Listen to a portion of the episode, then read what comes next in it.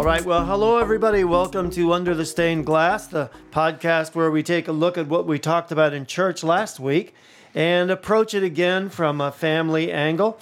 I'm Pastor Chris here at Magnolia Park United Methodist Church in Burbank, and I'm here with our family and children's director, Ms. Whitney. Hi, everyone. So, last week we began to talk about just how important it is that we really center ourselves in the moment. In other words, instead of living too much in the past or in a lot of regret about what's gone on before or in a lot of fear about what's coming up in the future, that the Holy Spirit is really with us right now in this moment and in His grace is ready to lead us into the future that God has prepared for us if we're ready to move along with Him. So we were looking at, in the context of that, looking at Luke chapter 9 and this really cool story that begins in, in verse 57, where three different men approach Jesus and they really uh, show an interest in wanting to follow Jesus. But each one has a really prudent and good reason why they shouldn't do that uh, right now. They really want to do it, but just not right this second. Right. And it's just one of those cool stories that uh, that just talks about how that that's the way we do it sometimes in our lives, right, Whitney? It's kind of like Yeah, there's a lot of times where we think we might be ready to follow Jesus and something comes up and gets in the way or or Jesus sees something in us and says, "Ah, you're not quite ready for what I have for you yet." So, hold Yeah. on just a bit. Pulls us back just a little bit in that time. Yeah, which is really what happens in the very first uh, example here in verse 57 and 58. Someone comes up to Jesus and says, I'll follow you wherever you go. It sounds like he really is ready to, to move ahead. Yeah. But it's funny, Jesus actually sees something in him that is not uh, up to the task Right. and actually dissuades him. I don't know if, if you guys have your Bibles. Uh, he says, Foxes have dens and birds have nests, but the Son of Man has no place to lay his head. In other words, this is not going to be easy.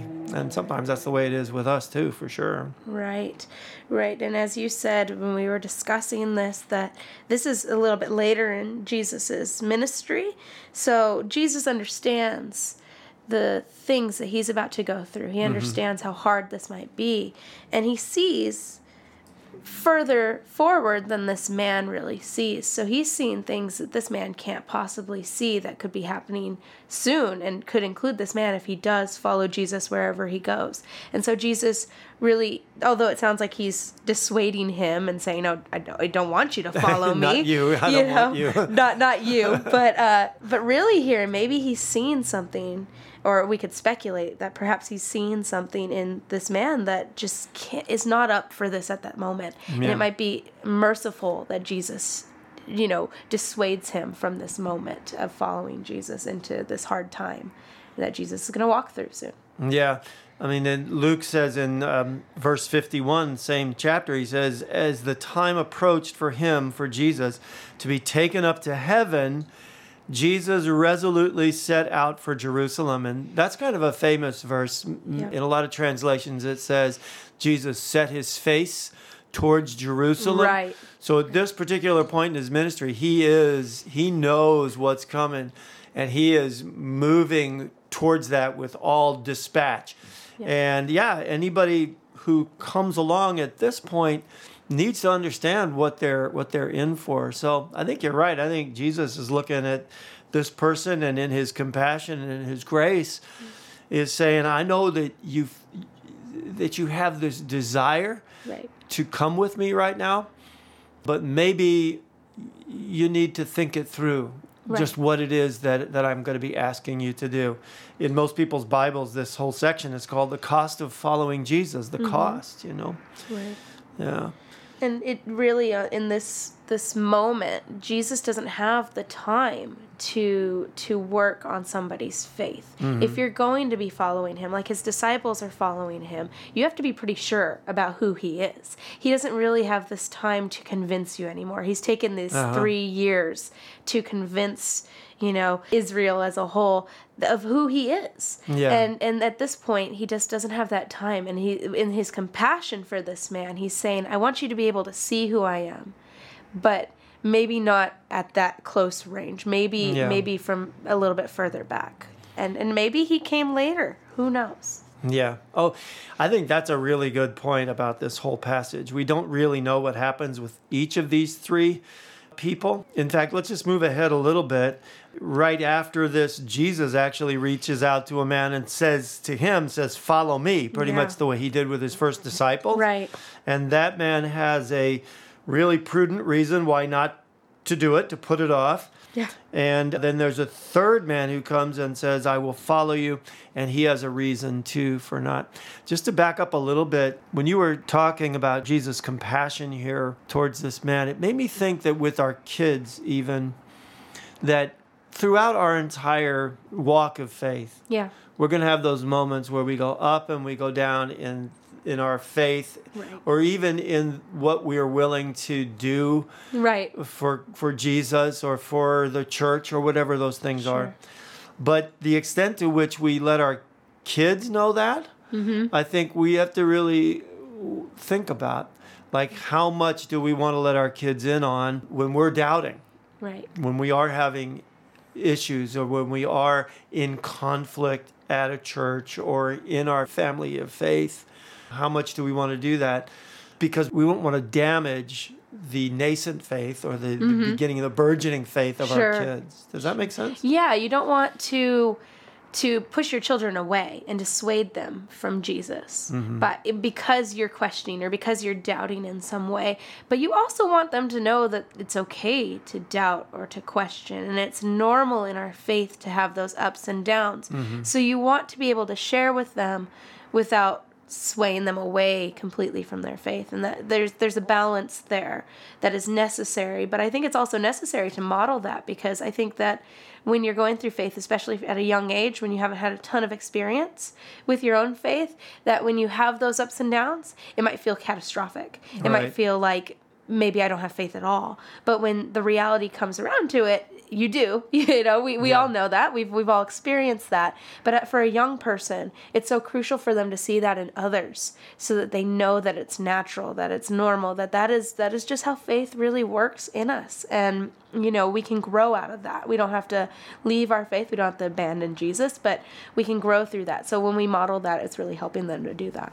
So when Jesus says foxes have dens and birds have nests, but the Son of Man has no place to lay his head, in other words, faith is not an easy uh, road all the time. yeah Um, that's actually a good thing to be communicating to our kids.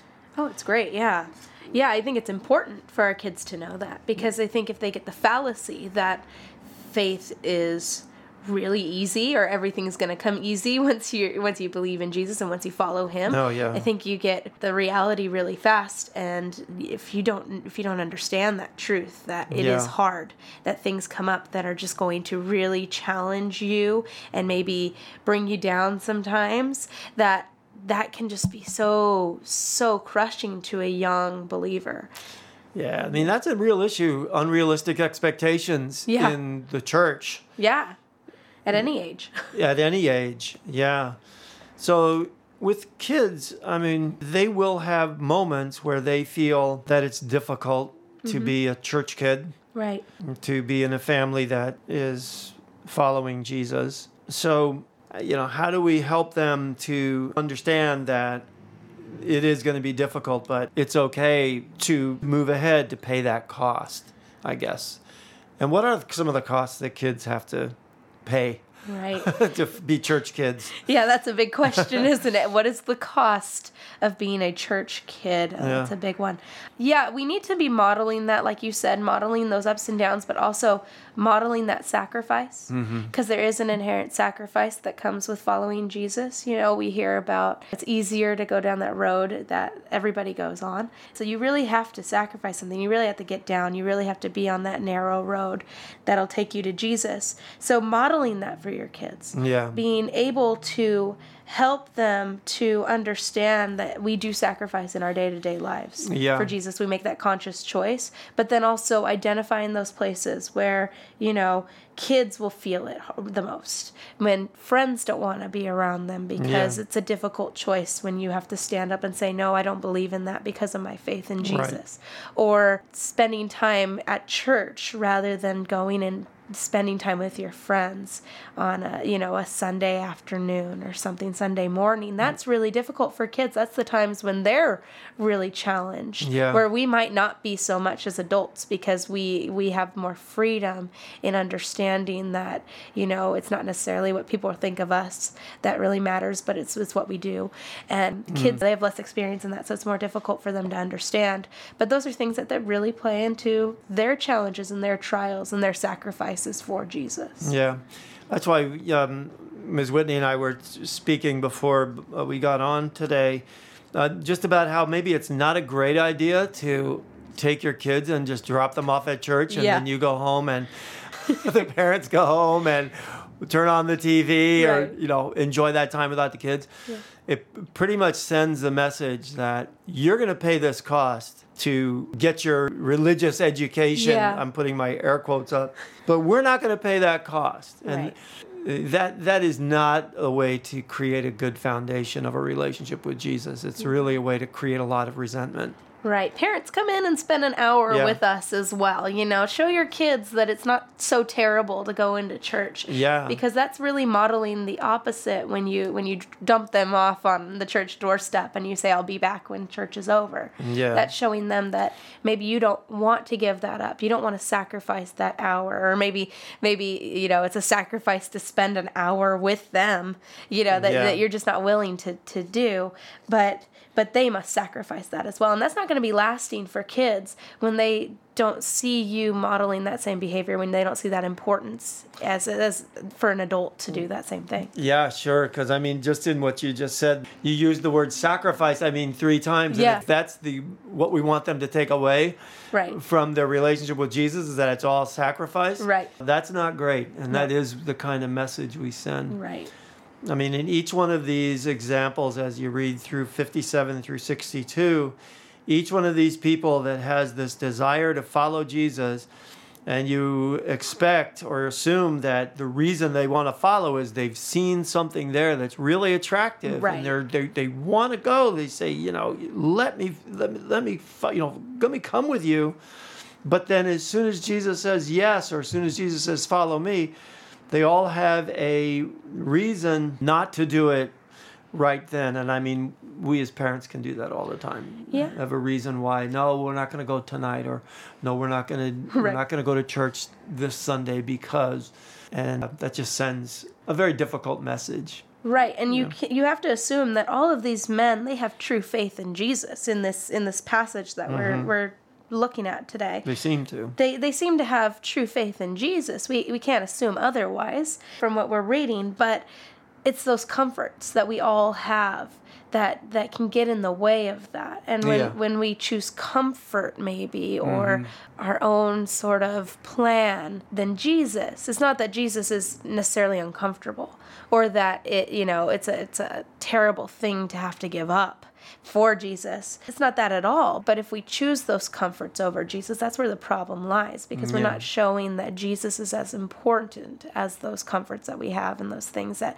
that weigh on our minds. And certainly, you know, these men in this uh, passage, the ones that had good reasons to stay behind for a while, they had good reason. They were not anything really that lofty, but it's the comforts, it's the things that we prioritize in our lives and that we teach our kids to prioritize in their lives. And really, when we take those little steps to say, yes, we're going to go to church on Sunday morning instead of sleeping in or sitting Yeah. on the couch, when we take those little steps, that really does a lot for our kids' understanding of the importance of those choices that they make in their lives to follow Jesus and the importance that it weighs on our own faith in our own lives and and they get to see our faith working out as well as when they're you know working out their own faith right beside us Yeah. Well, before we close, let's just take a look at the last two quickly. In the second one, where Jesus actually reaches out to the man and says, Come and follow me, Mm-hmm. he says, First, let me go bury my father, which most of the commentators think that he his dad hadn't just died, Right. or else he would actually be doing what needed to be done to take care of that. Be a little bit busy. Yeah, but yeah, exactly. But then what he's really saying is when his family obligation, when his obligations to his parents are through, then I will be clear, you know, to follow you, Jesus. And then the third man says, I'll follow you, Lord. But he says, but first let me just so- go say goodbye to my family. Yeah. And we've talked so many times on this podcast about how family and even obligations to parents is mm-hmm. the cornerstone. I mean, the family is the institution that Yeah. God created first as Yeah. the foundation for everything. Right. Yet Jesus is saying here, however, Mm-hmm. I have to come even above that Yeah. if you're really going to follow me. He says, No one who puts a hand to the plow and looks back is fit for service in the kingdom of God. Right. There should be nothing. That if we're excited about following Jesus and the Holy Mm-hmm. Spirit has got a hold of us, it's not a time to be looking back. Right. It's time to go forward and to have confidence that all these other things will fall into place. Right. That's a promise too of Jesus, isn't it? Right. If we keep looking to God, God is going to take those things that we are worried about or that we are focusing on. Then, if we turn our faces to God, He's going to take care of those things. He's not going to leave anything to go to waste. He's not going to leave anything to go into turmoil because we're following Him. And if we can trust that, we can have more confidence in that. He's not saying, you know, leave your families because I don't care about them Right, or, right. or anything like that. He certainly does. But that he has it all taken care of that he understands the needs there probably better than we do certainly Yeah. that and that he will take care of all that if we just turn our eyes to him Well, as we know, I mean, the reason we do this is because, and the reason we do ministry is because we do believe that following Jesus is the best thing to do Yes. for ourselves and for our families. yes Well, we just want to thank you for being here and for caring about your family. And just want to encourage you wherever you are, get yourself and your children to church this week. Mm-hmm. If you happen to be in Burbank, come visit us at church here at. Magnolia Park. And yeah, we will uh, we'll catch you next time on Under the Stained Glass. bye